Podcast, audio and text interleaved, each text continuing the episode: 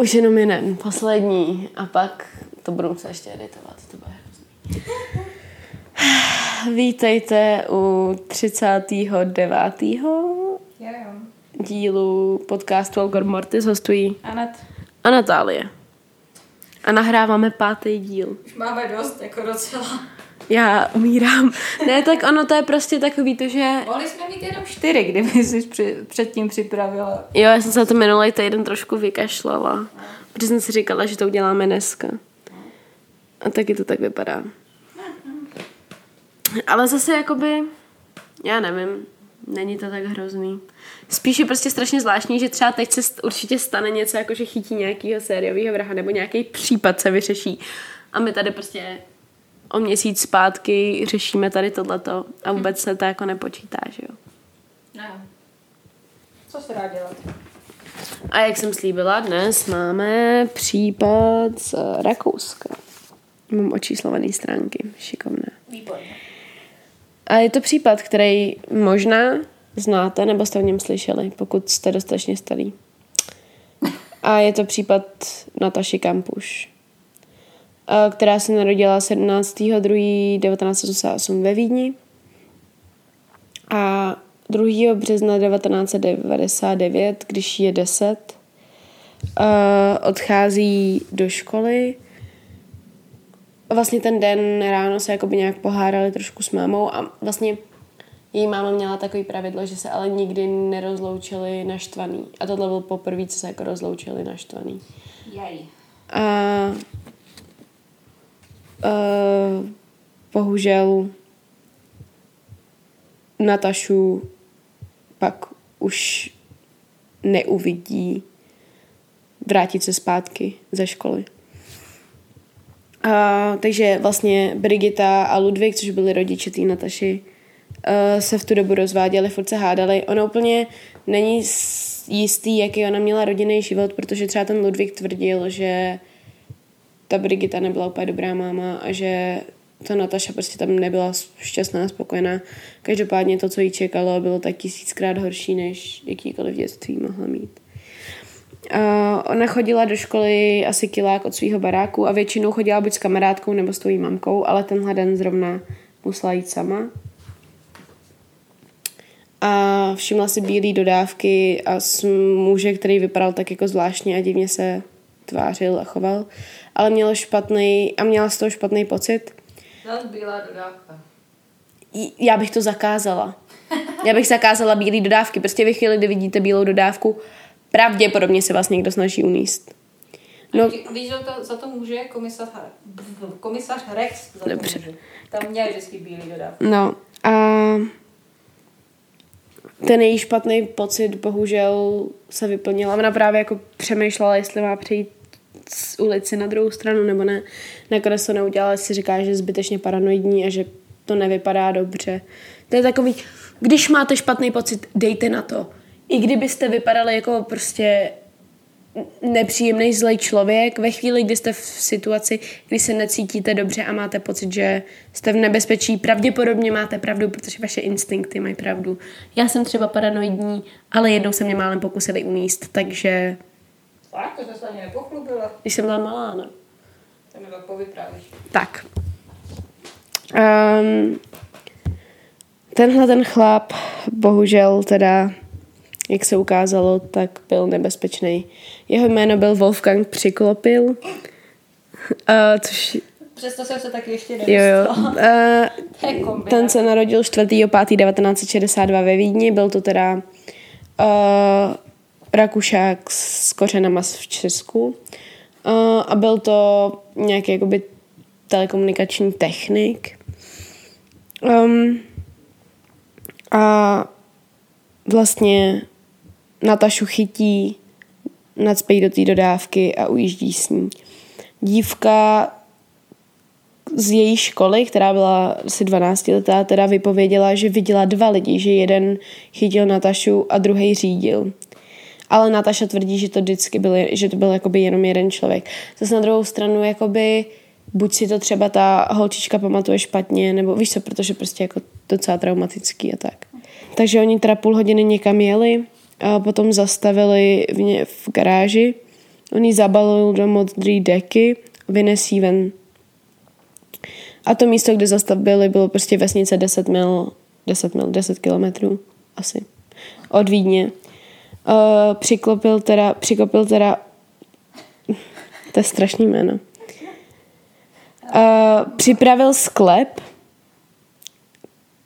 tak perfektně, že ji nikdy nemohl najít.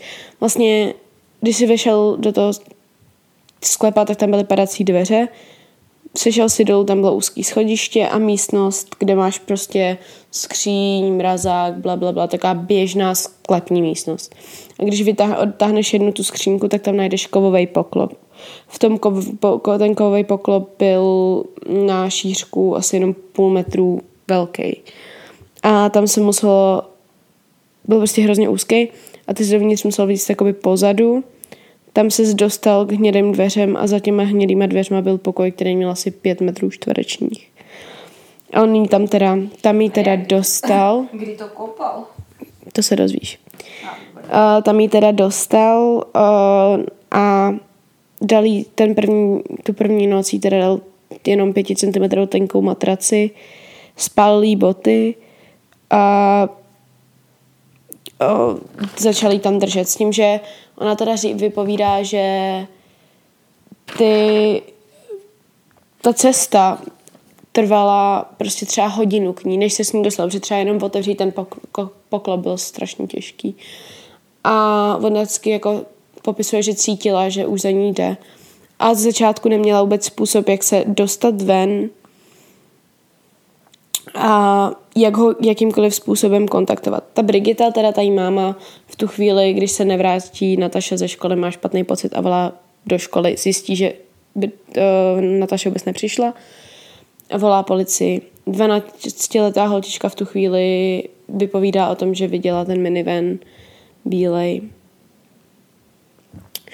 V okolí uh, Vídně a vlastně ve Vídni teda ve finále se našlo nějakých sedm set sedmdesát šest lidí, co vlastnilo tyhle ty bílé dodávky a zeptali se všech těch lidí, co dělali. A mezi nima byl i Wolfgang, což byl v tu dobu třicetipětiletý muž bez jakýhokoliv záznamu v rejstříku, který údajně používal to, co vypověděli, že používal tu dodávku na převoz suti. A v té dodávce prostě suť byla. On teda jako neměl žádný alibi, protože říkal, že zrovna byl prostě po noční doma. Uh, tak oni pořídí pár fotek té dodávky, jeho odejdou. Pak ho vlastně, pak dostanou uh, ještě na tohohle člověka typov od ty souseda, ale vzhledem tomu, jak velké množství typů dostanou, tak se to v tom ztratí a vždycky to bylo jenom takový, jakože no, on je podezřelý bředivnej. A v tu chvíli prostě se rozběhne obrovitánská pátrací akce, která přemýšlí, jestli to byly pedofilní ringy a obchody s bílým masem nebo obchod s orgánama. Je kolem toho neskutečné množství teorií konspiračních. Pak se věřilo, že třeba ta Brigita, ta jí máma, jí prodala nebo jí zabila. Kvůli tomu vlastně policie uh, vykope rybníček na zahradě jednoho jejího souseda. No, vypustí ho a vyrob... Vy, protože oni tvrdí, že v tom rybníku ona je pohřbená. Yeah. Tak uh, samozřejmě... Já to chápu, jenom no. Potom se třeba tvrdilo, že, jo, uh, že to se s tím Wolfgangem znala a že to celý jako zprostředkovala. A to, co říká ta Nataše, že prostě všichni chtějí... Uh, šílený příběh, do kterého je prostě zapletená ta jí máma a strašně moc věcí, aby neměli pocit, že se to může stát každému a že to byla prostě úplně náhodná věc a že tenhle náhodný týpek náhodně vybral tuhle holku, která zrovna šla do školy a unesí. Prvních pár měsíců teda ona je držená v, jenom v té místnosti a ani jako nevěděla, kdy je den, kdy je noc.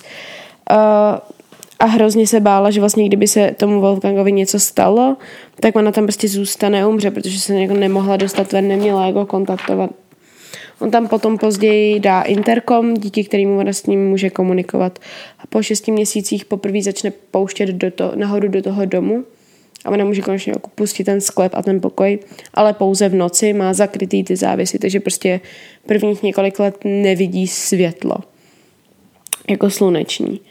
A ona post, post, postupně jakoby začíná víc věřit uh, a tím pádem ji teda pouští ven, ale zároveň on ji jako psychicky strašně moc týral, že třeba uvařil obrovskou porci jídla a jí toho, z toho odkrojil úplně malinký kousek. Takže ji prostě týrá, nedává jí najíst. Uh, potom jí říká, že ji nikdo nehledá, že mluvil s jejím otcem a to vůbec nezajímalo, kde je. Potom, že kdyby se pokusila dostat ven, když on tam není, takže jsou tam prostě nástrahy po cestě a exploziva a že pokud se pokusí utéct, tak umře. Kdykoliv třeba zase rozbrečela, tak jí chytil za vlasy a odtáhnul jí pod umyvadlo, a protože věřil tomu, že její jakoby kyselina chlorovodíková v jejich slzách zničí jeho věci a že tam po ní bude D N A. A po těch letech jí teda začíná pouštět i přes Kam den do, do domu. On byl asi dost paranoidní, on byl fakt blázen. Kyselina chlorovodíková v slzách. Uh-huh. Uh, ona mu tramsá uklízet a vařit a nesměla se ničeho dotýkat. Všeho, čeho se jakoby dotkla, když ne v rukavicích, tak prostě umyl. Asi částečně kvůli tomu D N A, částečně pravděpodobně měl nějaký O C D. Uh, ze začátku jí nutil nosit igelitku na hlavu, aby nikde nebyly její vlasy a nakonec jí hlavu holí. Jednou jí v noci strčil před dveře jenom ve spodním prádle a říká, tak uteč, zkus to. A ona neutekla prostě, protože se bála, jestli jako jí nezabije, nezastřelí, nebo že si pak třeba myslela, že jí nikdo nehledá, tak. A ona se s ním neustále hádala, což jemu jakoby hrozně um, dělalo dobře, protože byl strašně jako dominantní a tím, že s ním bojovala, tak on z toho měl dobrý pocit a kdykoliv s ním přestala bojovat, tak byl strašně frustrovaný a choval se k ní ještě hůř. Ve finále nejradši byla v tom svém vlastním pokoji, pokoji. V tom sklepě snažila se učit, nejdřív jí dával svý starý učebnice a potom jí začal jakoby kupovat knížky ve městě s tím, že jí kupoval jakoby non-fikci a filozofické knížky. Ona tím pádem jako chtěla vědět, co se děje ve světě a tak. Uh, on byl dobrý, hrozně dobrý přes matik, on ho bavila matematika, tak on a dával jí matematické testy a on vždycky, když ho nevypočítala, tak on je potom přeškrtal, že všechno má špatně a že je k ničemu a tak. Taky se učila anglicky pomocí rádia a později měla i televizi a nejdřív nesměla koukat jakoby naživou, měla jenom přednahraný seriály a věci, ale po několika letech Uh, jí pouštěl už i živou televizi, protože už prostě se věřilo, že je mrtvá. Jednou dokonce zkusila jakoby vyskočit z auta ven, když někde jeli, s tím, že on jí potom jako dostal, když jí vzal domů, tak ji prostě strašně zmlátil za to. Později teda bral i na nákupy a na zahradu a tvrdil, že vlastně kdykoliv by se pokusila utíct, tak zabije jí a kohokoliv, kdo by se jí pokusil pomoct. Dokonce jednou vzal i do nějakého ski resortu, kde prostě ona věděla, že kdykoliv ona nesměla s nikým nikdy mluvit. Uh, a ona byla prostě v tu dobu už jí bylo nějakých osmnáct, byla fakt hubená, takže vypadala dost jako dítě. A dvacátého šestého srpna dva tisíce šest byla venku na zahradě, uklízela jeho bé em vé, normálně ho luxovala a jemu v tu chvíli někdo zavolá a on asi, aby se jako, protože prostě tam byl ten lux nahlas spuštěnej, tak odchází pryč a poprvé po osmi letech ji nechává bez dozoru.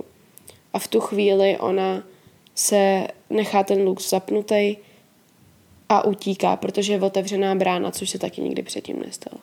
A ona prostě jako vypovídala, že lezla přes zahrady těch lidí, přes ploty, aby jako neběžela doprava nebo doleva, kde by ji snadno našel. A křičela na lidi, ať zavolají policii, jenomže ty lidi si mysleli, že je prostě blázen a úplně to neřešili. Což mě třeba úplně hrozně deptá. Až ve finále se dostala k nějaký sedmdesátiletý paní, na kterou mlátila a říká, že, že Nataša a, a uh, že se jmenuje Nataša Kampusch, že prostě jí tenhle chlap držel, ať zavolá policii. A asi ve dvanáct padesát tři odpoledne jakoby utíká a někdy v jednu nula čtyři teda přichází policie. To bylo rychlý? Mhm. ona byla prostě tak strašně hubeňonká, protože jí prostě nedával dostatek jídla a držel jí prostě ve sklepě, nemohla na sluníčko, takže prostě vypadala jak malý dítě, i když jí v tu dobu už bylo osmnáct. Když vlastně Přikopilovi dojde, že utekla, tak vezme to auto, odjede na nádraží, lehne si pod vlak a páchá sebevraždu. A on jí i říkal, že kdyby náhodou se něco stalo, takže v žádném případě se nenechá chytit. Ve chvíli, kdy se vlastně najde, tak, nebo prostě kdy uteče, tak jsou z toho, je to prostě obrovský případ, protože přežila a našla se po osmi letech, což se většinou nestane, že jo.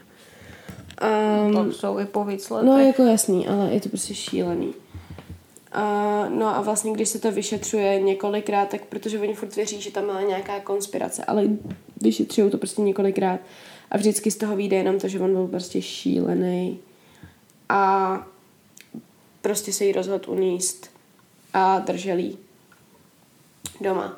Zároveň uh, vlastně Nataša se stává takovou celebritou, i když nechce úplně. A ona jakoby z začátku moc nechce mluvit o tom, co se dělo a tak, že třeba uh, ne, nevypověděla, jestli znásilňoval v tu dobu nebo ne, ale nejspíš ano, protože on, když se potom točí ten dokumentární film tři tisíce devadesát šest dní, což je počet dní, který ona s ním strávila, uh, tak tam je jakoby zobrazovaný to, že jí znásilňoval. Takže a ona byla ten člověk, který jakoby dohlížel na ten dokument, takže pravděpodobně asi ano. A, a údajně, když vlastně jí řekli, že je mrtvej, tak uh, se rozbrečela a zapálila za něj svíčku.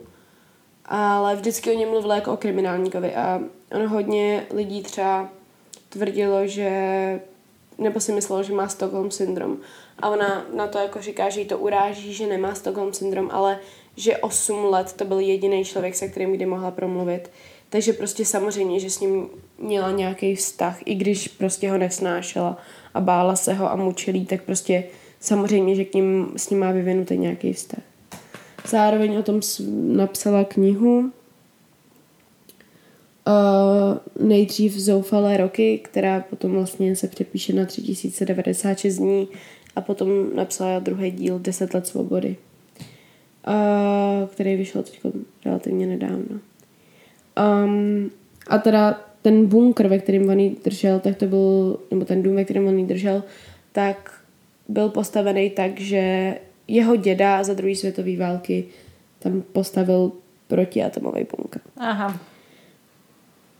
To dává smysl. Uh, ona koupila ten dům vlastně potom, co se dostala ven a nechala ho vyklidit, nechala zaplnit ten sklep, protože nechtěla, aby z toho domu se stalo prostě nějaký muzeum. Yeah. A potom jako vlastně což, začala... Což by se stalo, buďme hmm. upřímní. A ona jako by mluvila o tom všem, co se jí stalo a že prostě je to strašný trauma, ale že se přesto musí dostat a že nemůže dělat, že se prostě nic nestalo.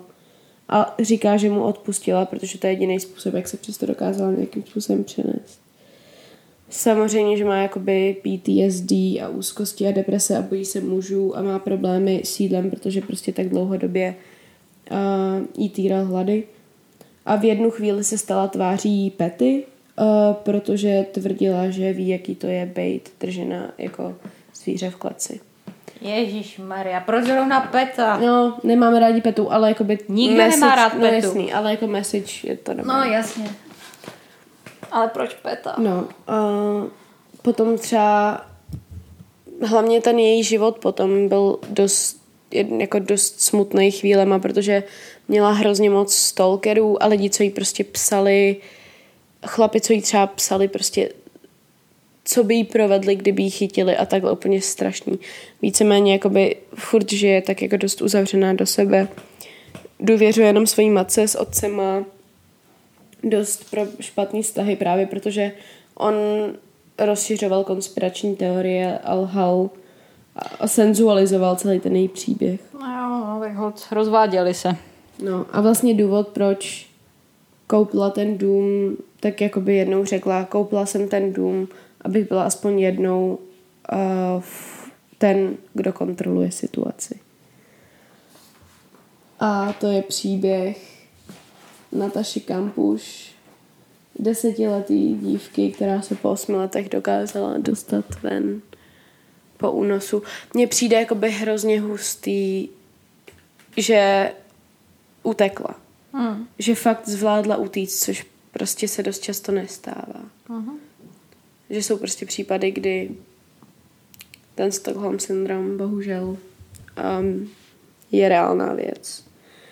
A ještě je zajímavý, že vlastně on ten Přiklopil... dělat případ? No. Budu, budu dělat případ vlastně toho, jak vznikl Stockholm syndrom.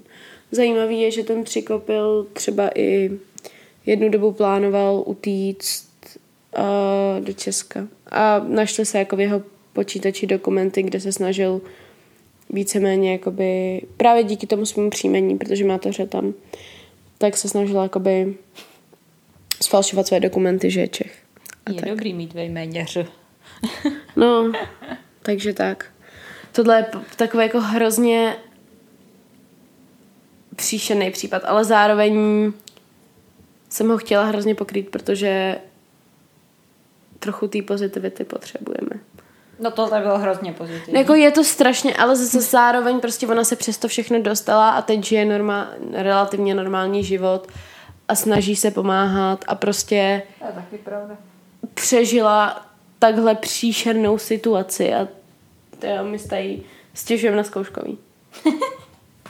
Takže to se musí stěžovat no, na něco. No a tak tohle je prostě tak, jakože člověka to postaví do perspektivy trošku.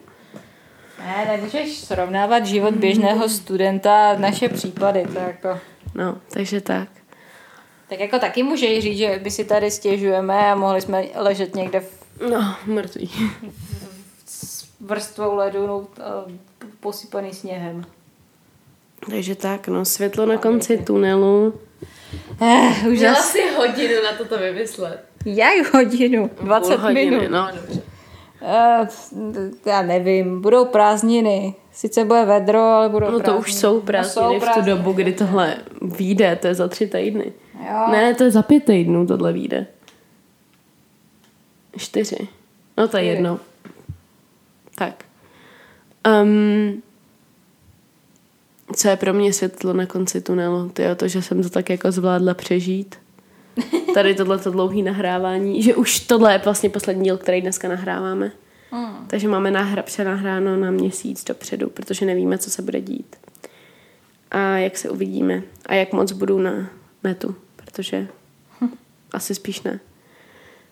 A no. Co bude příště, asi ještě netušíš. Já nemám vůbec tušení, co, co vyberu. Jako... Nějak, nějak nemůžu přijít na, na nic, co by bylo fakt tak zajímavý a bylo k tomu dostatek informací. No pravděpodobně to bude nevyřešený.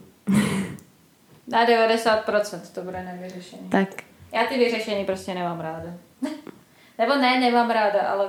Ráda si je poslechneš, ale nerada je pokrýváš. Ano, přesně tak. Tak. A tímto se s vámi tady Já asi loučíme. No tak. Tímto se s vámi asi loučíme... A... Užívejte vedra. Jestli mezi váma někdo, kdo miluje léto, tak prosím, můžete na úpal nebo na něco takového. To my nejsme, my prostě tady už se stěhujeme pomalu na Antarktidu. Tak a ahoj. Zdar.